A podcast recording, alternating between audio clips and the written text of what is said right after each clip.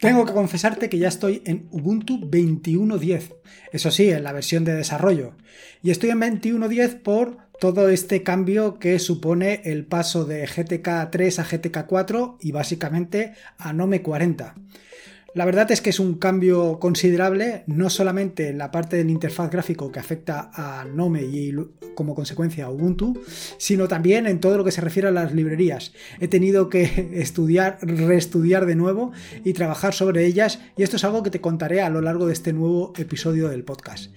Lo cierto es que durante unos meses he estado planteándome la posibilidad de cambiar a Fedora por el hecho de que GNOME 40 ya estaba en Fedora. Sin embargo, al final, pues lo que es la pereza por un lado y el apego que le tengo a Ubuntu, pues me ha hecho quedarme y esperar hasta que por fin han integrado GNOME 40 en la última versión de Ubuntu, en 21.10.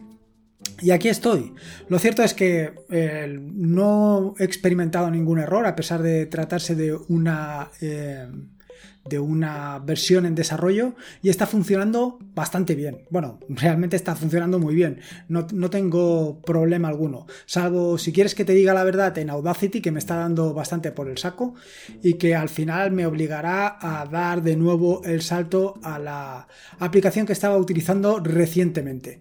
Pero bueno, salvo estos pequeños problemas, salvo estos pequeños inconvenientes, lo cierto es que Ubuntu está funcionando perfectamente y ahora mismo pues ya me encuentro adaptando todas las extensiones a esta nueva versión de GNOME para que las tengas básicamente cuando la versión definitiva haya aparecido, cuando 21.10 sea oficial. En ese momento seguro que las tienes.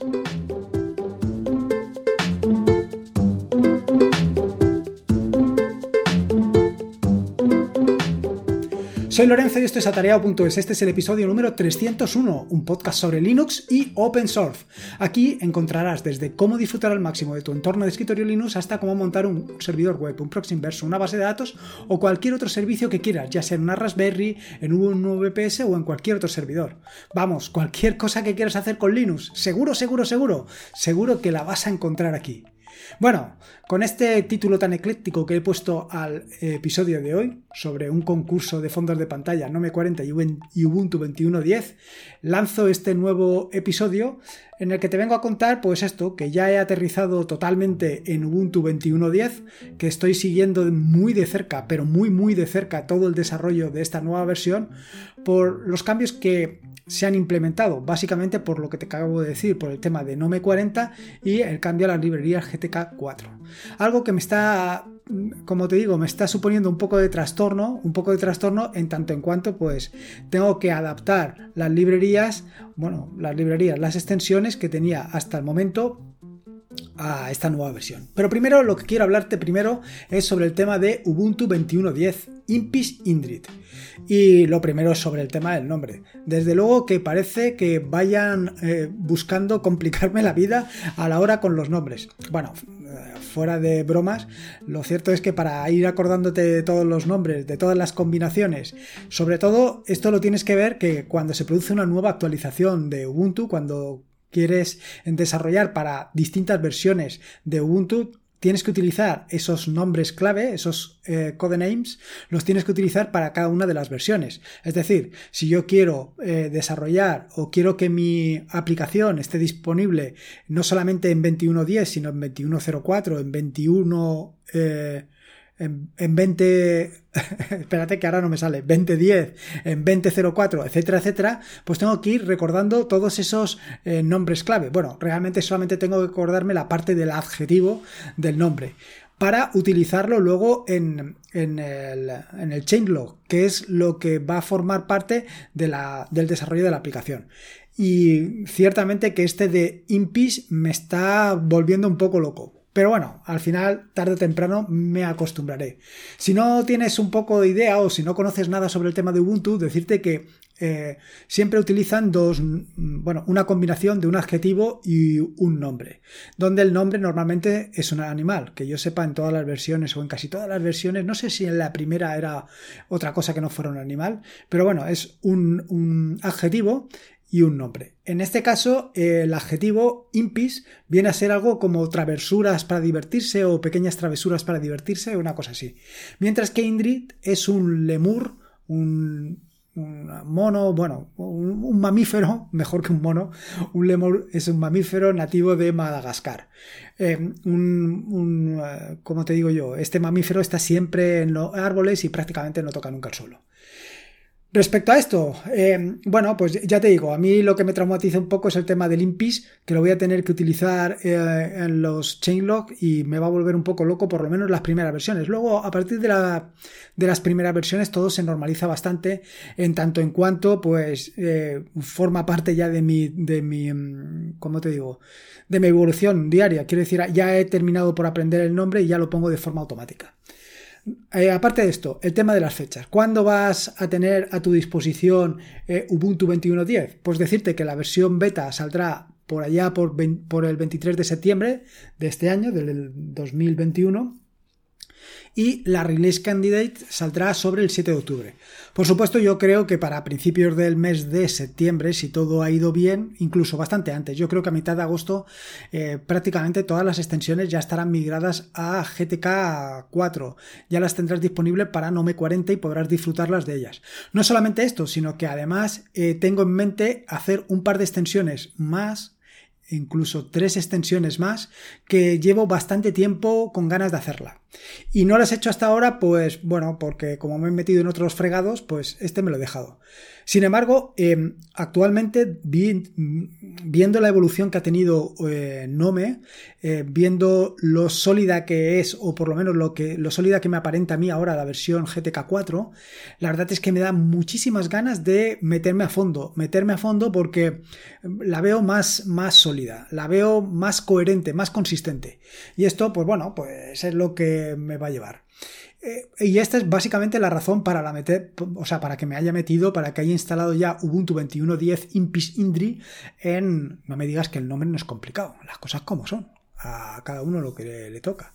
Bueno, es por lo que me ha metido o lo que me he instalado en un equipo. Este equipo es el equipo un equipo que recomendó el amigo Pedro Mosquetero Web. Es un mini PC no recuerdo ahora, de la marca B-Link, una cosa así, que es un mini PC muy sencillito, y lo estaba probando básicamente para el desarrollo para el tutorial de PowerShell, por aquello de que tenía instalado Windows, pero al final es que es superior a mis fuerzas. Equipo que veo, equipo que le tengo que instalar Ubuntu, las cosas como son. Dicho esto, pues como te venía diciendo, el objetivo era pues actualizar todas las extensiones que tengo para versiones anteriores, para la versión 3, pues actualizarlas para la versión 4, para que las tengas disponible con GNOME 40. ¿Esto qué me lleva? Pues me lleva, para mi desdicha, a detener o a pausar, mejor dicho, a pausar mi aprendizaje de Rust.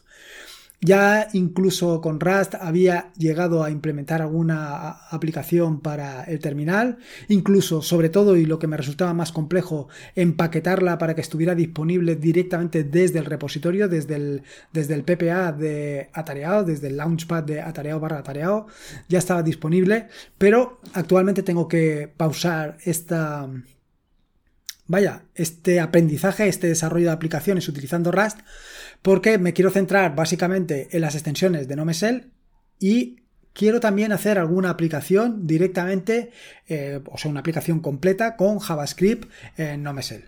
Tengo hechas algunas pequeñas aplicaciones, pero quiero profundizar bastante más en ello. Quiero profundizar más porque estoy viendo que está funcionando muy bien. Como he dicho anteriormente, lo veo muy coherente todo, lo veo muy asentado y me está dando muchas ganas de hacer muchas cosas. Ya veremos. Tampoco quiero precipitarme. Respecto a lo que va a traerte la nueva versión de Ubuntu 21.10 Impis Indri, bueno, pues decirte que traerá GNOME 41, ya veremos si no hay muchos cambios entre GNOME 40 y GNOME 41, esperemos que no. Traerá el kernel de Linux, el 5.14, o incluso alguna más nueva, va a depender de cómo estén los lanzamientos de los kernel de Linux. El tema claro de Yaru, actualmente este ya viene por defecto. Un nuevo instalador, este es muy interesante porque vas a traer un nuevo instalador implementado con Flutter. Si no conoces Flutter es un framework con el que desarrollar aplicaciones para móviles Android y para móviles iOS. O sea, te permite la misma aplicación compilarla o que valga para los dos entornos.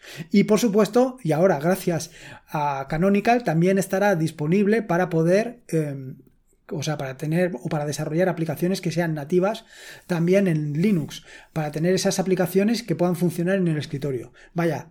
O sea, que quiero decir que al final lo que vas a poder hacer es desarrollar una aplicación que esté disponible en los tres entornos de un golpe. O me imagino yo que irá por ahí. Lo cierto es que desde hace ya algún tiempo Canonical está trabajando en darle soporte a Flutter. Y para esto lo que han hecho ha sido traerse el SDK, el entorno de desarrollo, todo el framework de desarrollo, precisamente a Linux. Otra de las características interesantes que se ha traído Ubuntu para esta nueva versión es la compresión Z-Standard o ZSTD. ZSTD. Esto de ZSTD es un acortamiento de Z estándar, pero vaya, es que me cuesta más decir ZSTD que Z estándar. Bueno, se trata de al final un algoritmo de compresión sin pérdidas implementado por Facebook y liberado bajo licencia dual BSD y GPL versión 2. Actualmente, que yo tenga idea, ya lo está implementando, lo está utilizando Fedora para los paquetes RPM, y la idea es que también lo utilice Ubuntu para sus paquetes, para su paquetería. ¿Por qué? ¿Por qué utilizar esta compresión? ¿Por qué utilizar esta compresión Z estándar? Pues da por dos razones principales. La primera de las razones es que tiene una mayor tasa de compresión que su homóloga ZLib, y por otro lado, y sobre todo lo que es más importante, que tiene una mayor velocidad, tanto de compresión como de descompresión. En el caso de la compresión tiene una velocidad de 5 veces la de ZLib, mientras que en el caso de descompresión solamente son 4. La verdad es que es bastante. ¿En qué va a redundar esto para ti? ¿Qué va a representar esto? Bueno, pues básicamente lo que va a representar es que finalmente vas a tener una mejor experiencia de usuario, en tanto en cuanto lo que vas a ver es que las instalaciones van a ser mucho más rápidas, y es una ventaja. Al final lo que más nos desespera, lo que más nos irrita es tener que esperar hasta que descargas una aplicación y la instalas. Todo ese proceso, pues a ti te molesta. No, bueno, a ti y a todos nos molesta. Lo que queremos es, lo quiero ya. Quiero que ya esté instalado, quiero que ya esté funcionando. Así que, bueno, esperemos que con esto de ZSTD, de Z estándar, mejor dicho, funcione bastante mejor. Por otro lado, en el caso de Wayland, viene habilitado por defecto para los usuarios que tengan tarjetas NVIDIA. Se ha mejorado considerablemente el touchpad. Esto viene, por supuesto, por parte de Gnome. Muchas de estas características, bueno, las que he nombrado hasta ahora no. Quiero decir, Gnome 41 sí, pero el tema del touchpad también es cuestión de Gnome. Y el tema de los fondos de pantalla, que te contaré un poquito más adelante. Por mi parte, ¿qué es lo que he visto hasta el momento? Teniendo en cuenta que no está implementado todo y es una versión completamente de desarrollo. Por lo que veo es que es un trabajo completamente continuista el de Ubuntu, que está intentando mantener una experiencia de usuario completamente idéntica entre las distintas versiones.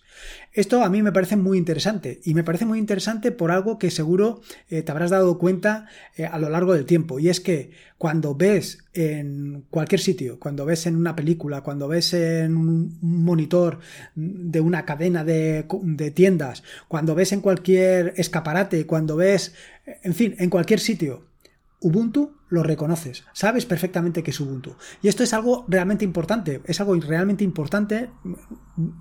Yo inicialmente no le daba la importancia que tiene, pero es importante porque es una manera de dar a conocer una forma, un estilo. Es una manera de dar a conocer que ahí hay una alternativa a otros sistemas operativos como pueden ser Windows o MacOS. Mientras que si tú estás utilizando otro entorno de escritorio, estás utilizando otras características, pues no es tan perceptible. Los colores típicos de Ubuntu, la tipografía típica de Ubuntu, todo eso le da esa proximidad, esa consistencia, esa coherencia, eso que hace falta para distinguir rápidamente Ubuntu de cualquiera de los otros dos sistemas operativos. Eso por un lado. Pero no solamente por eso, sino que también tú cuando te enfrentas a Ubuntu, más o menos siempre vas a encontrar lo mismo. Luego haces lo que quieras, quiero decir, luego cambias el lanzador lo pones bajo, le cambias la tipografía, los iconos, se lo cambias todo. Pero la sensación o lo que se pretende es que cuando tú te enfrentes a Ubuntu por primera vez te encuentres más o menos siempre lo mismo. Y esto es una gran ventaja y un gran inconveniente. Quiero decir, una gran ventaja en tanto en cuanto, pues lo que te vas a encontrar es más o menos siempre lo mismo, y un inconveniente es precisamente por eso, porque más o menos siempre es lo mismo. El objetivo es que tu experiencia sea lo más continuista posible, que tú cuando saltes de una versión de Ubuntu a la siguiente versión de Ubuntu, pues no tengas que reaprenderlo todo, sino que simplemente empiezas a trabajar. Pero bueno, no todo es desfavorable. Quiero decir que por debajo están todas las mejoras, todas las implementaciones que ha llevado a cabo GNOME. Con lo cual, aunque en la superficie tú lo veas más o menos igual, por debajo, por el fondo, por el interior, debajo del capó, las mejoras son sustanciales. ¿Qué más cosas interesantes ha puesto? Bueno, tienes el tema de los nuevos fondos de pantalla que te acabo de decir o que te diré. Esto es lo del trabajo. Vale, los espacios de trabajo horizontales y el lanzador de aplicaciones también horizontal. Estas dos cosas vienen de la mano de GNOME, como no podía ser de otra manera. Todo lo que es cambios de este tipo, pues provienen, por supuesto, de GNOME. Cosas adicionales, pues bueno, con la tecla super puedes o muestras la vista general. Yo creo que esto en la versión anterior ya estaba, igual que la posibilidad de arrastrar y soltar aplicaciones entre diferentes espacios de trabajo, o incluso, esto seguro, porque esto lo recuerdo perfectamente, que es los espacios de trabajo dinámicos. Es decir, tú en principio normalmente en Ubuntu tienes 2 espacios de trabajo y conforme vas necesitando más espacios de trabajo, es decir, conforme ocupas el segundo espacio de trabajo, él ya te crea el tercer espacio de trabajo. Bien, esto es cómodo, esto es práctico, pero como ya he comentado en más de una ocasión, yo no me termino de aclarar con el tema de los espacios de trabajo, de los escritorios, no me termino de aclarar también como lo hago con BSPWM. Con el Tiling Window Manager lo cierto es que me aclaro mucho mejor, sé exactamente qué es lo que tengo y dónde lo tengo. Sin embargo, con el tema de los espacios de trabajo, ya sea con Ubuntu o con cualquier otra distribución de Linux, no termino de conseguir meterlos en mi flujo de trabajo. Y luego, por último, está el tema del escritorio. El escritorio, como sabes, este es uno de los grandes damnificados de GNOME. Quiero decir que GNOME no quiere que pongas nada en el escritorio. Son cosas, es un flujo de trabajo como puede ser cualquier otro. Yo lo cierto es que desde que utilizo BSPWM no utilizo el escritorio. Es que es por defecto no lo puedes utilizar, porque el escritorio simplemente es un tapiz sobre el que pones el resto de aplicaciones. La verdad es que tenemos la manía de llenar nuestro escritorio en condiciones normales de aplicaciones. Bueno, de aplicaciones, de documentos, de enlaces, de lanzadores. Tenemos esa manía. Y lo cierto es que entiendo perfectamente el punto de vista de los desarrolladores de GNOME. No tiene sentido.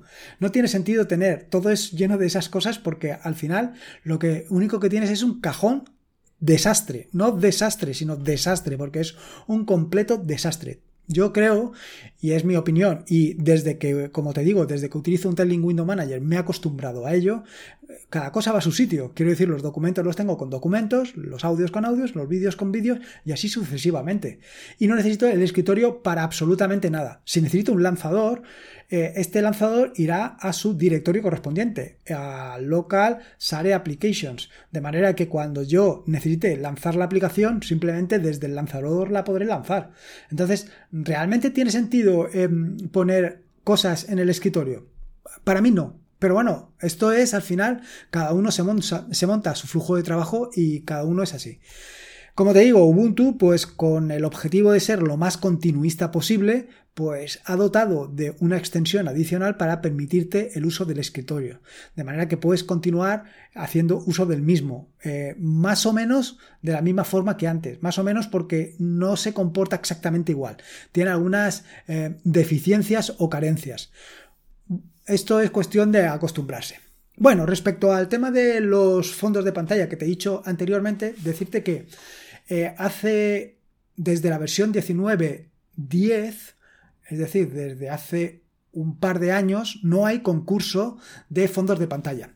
Normalmente yo siempre me he presentado estos concursos de fondos de pantalla y normalmente no he ganado nunca. Bueno, normalmente he ganado nunca no tiene sentido, vaya, no he ganado nunca. Tampoco se trata de ganar, se trata de aportar un fondo de pantalla para que tu fondo de pantalla pues también esté ahí disponible para cualquier otro. Y en este sentido pues lo he hecho durante todos los años. Este año, por supuesto, también voy a participar. Tengo ya preparados los dos fondos de pantalla con los que quiero participar y me falta subirlos. ¿Dónde hay que subirlos? Por si estás interesado, los tienes que subir a Discourse o Discourse. Discourse, yo creo que es Discourse la pronunciación. Pero bueno, te dejo en las notas del podcast, te dejo un enlace para que veas dónde tienes que subirlo. Te tendrás que dar de alta en Discourse, en la versión de Ubuntu, y luego tienes que seguir unas pequeñas reglas, unas pequeñas condiciones, que como son, primera y evidente, que la fotografía, la imagen, lo que subas, tiene que ser tuyo. Esto es evidente. El tamaño. Recomiendan un tamaño de 3840 por 1260 píxeles, que ya está bien, ya está bien. Supongo que, claro, conforme van aumentando cada vez más las pantallas, conforme tenemos más pantallas y pantallas con mayor resolución, pues hace falta unos fondos de pantalla pues cada vez más pesados. Por supuesto, no puede tener ningún tipo de marca de agua, ni nombres, ni logos, ni nada de nada. Si los hay, los tienes que quitar. Bueno, si los hay, probablemente no entren en el concurso. Y la licencia. Puedes optar por dos licencias, o una licencia Creative Commons compartir igual, versión 4.06, o compartir acreditación 4.03. Si no pones nada, va a ser compartir, o sea, acreditación y compartir igual 4.0. Si no pones nada. Además, te dejo en las notas del podcast una guía proporcionada por Gnome para hacer un fondo de pantalla realmente atractivo. ¿Qué más cosas te quería contar? Bueno, sobre GNOME 40. Sobre GNOME 40, como te digo, me está dejando muy buen sabor de boca. Lo estoy disfrutando muchísimo, pero muchísimo. O sea, estoy disfrutando muchísimo todo lo que es el tema del desarrollo. Porque lo que veo es que se ha vuelto muy consistente, muy coherente todo.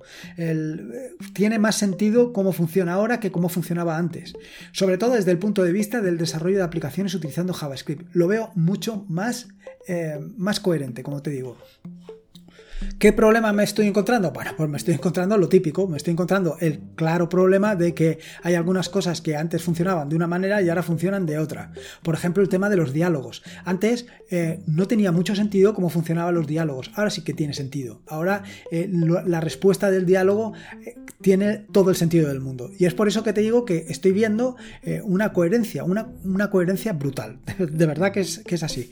Me está gustando muchísimo, me está gustando muchísimo. Así que, como te digo, el objetivo que me he planteado para todo esto de las extensiones probablemente es que durante el mes de agosto las deje todas actualizadas.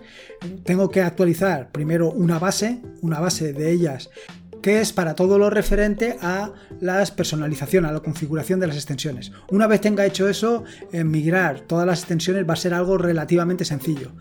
Yo ya te digo, yo entiendo que a mitad del mes de agosto, es decir, en 3 semanas, pueden estar todas actualizadas, con lo cual vas a poder disfrutarlas inmediatamente. A partir de ahí, mi objetivo es hacer 3 extensiones más, que ya te iré contando en futuros podcasts, y el siguiente es hacer una aplicación. Solamente voy a hacer una primera aplicación para ver cómo se comporta, cómo funciona, las sensaciones, la experiencia de usuario, y una vez hecho esto seguramente me lance a hacer alguna aplicación más que tengo en mente. Pero bueno, una cosa detrás de otra. Primero la migración de extensiones, luego estas 3 extensiones que ya te comentaré cuáles son, y la siguiente la aplicación.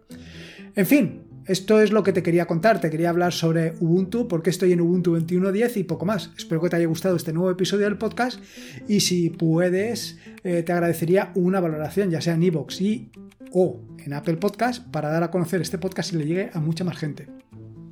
Recordarte que este podcast es un podcast de la red de podcasts de sospechosos habituales, donde puedes encontrar fantásticos y maravillosos podcasts. Puedes suscribirte a la red de podcasts de sospechosos habituales en feedpress.me/sospechosos habituales. Y por último, y como te digo siempre, recordarte que la vida son 2 días y uno ya ha pasado, así que disfruta como si no hubiera mañana y si puede ser con Linux y en este caso con Ubuntu Impis Indri, mejor que mejor. Desde luego, qué nombre le han puesto. Un saludo y nos escuchamos el próximo jueves.